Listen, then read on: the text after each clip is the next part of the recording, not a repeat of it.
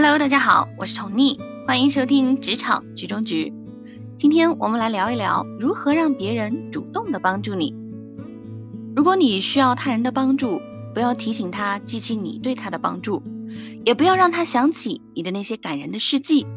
如果那样啊，他只会想躲开或者是逃避。相反的，在必要的时候，你可以揭露一些你要求中的真相，或者与他合作可以带给他的好处。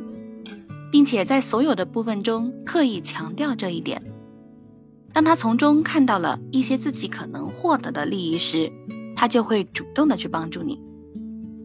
这里呢还要讲一个故事：某著名报社的总编辑苏岩，最近就感到身边啊正缺少一位精明干练的助理，他的目光呢瞄准了一个年轻人，他叫做林山。林山很有才华。是不可多得的出版界人才，但他似乎并没有在这一行发展的打算。当时啊，林山是正准备转行去从事这个律师职业的。苏妍看到了林山是把好手，可他怎样才能改变他原来的计划，而让他在报社里就职呢？苏妍当时是请林山到那个豪华的餐厅去吃饭，饭后啊，他就提议一起去报社去看一看。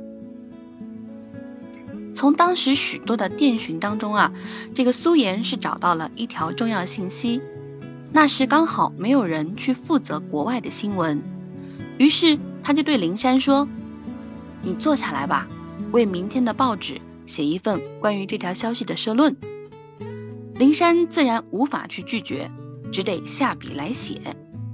社论当然是写的非常非常的棒，连经验丰富的苏妍啊也很是赞赏。于是苏妍就请他再帮忙顶缺一个星期，然后又说再顶一个月。渐渐的，干脆让他担任了这一职务。灵山就这样在不知不觉中改变了原有的计划，而留下来做了一名新闻记者。苏妍呢，凭着独特的求助策略，获得了得力助手。而灵山在试一试帮朋友忙的动机下，毫无压力的。扭转了自己人生航船的方向。事前啊，苏妍并没有出言不讳，他只是劝诱灵山帮他赶写一篇小社论，而圆满解决了这个事情。在你向别人寻求帮助的时候，绕个圈子，也许效果会更好。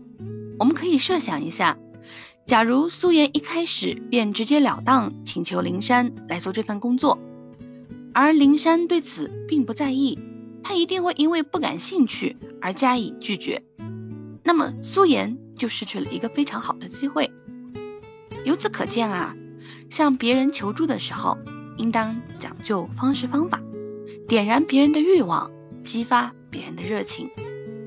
当你希望别人帮助你做事的时候，先得给他一点小利益；当你希望别人帮你完成一件重大的事情的时候，你最好给他呀一个强烈的刺激。令他产生成功的渴望，在此情形下激发起他的自尊心。